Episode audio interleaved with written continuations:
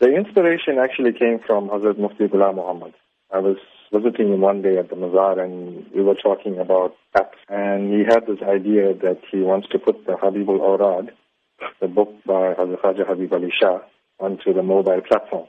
I thought, okay, instead of just having one book on the mobile platform, let's brand the app Sufi Sab. Let's put like the Sijra there, the Habibul Awrad, we'll add some surahs and maybe even add more Wazaif and the rules going forward. So we basically converted a book called the Habibul Awrad, which shows how to perform certain prayers and optional prayers and the methods involving them and put it on the mobile platform. So what does the app offer? It's very easy. You just go, for the moment we have the Android version.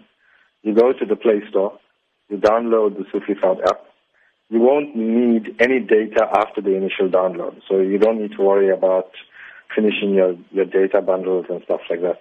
Once it's downloaded locally on your phone, you can use it and it shows you how to perform like Fajr, for example, the morning prayer, how to perform the optional prayers.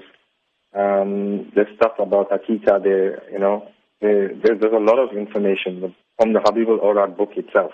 And going forward, we want to add more books on it and more hadiths, want to add more surahs. Eventually, we'd like to have the entire Quran there as well. Now, does it also include some facts about Hazrat Badsha Peer because of the universality of Badsha Peer, especially with Durban audiences? Yes, it does. We've got uh, an entire section of Hazrat Badsha Peer and his history. We've also got a section of Hazrat Sufi Saab and his history.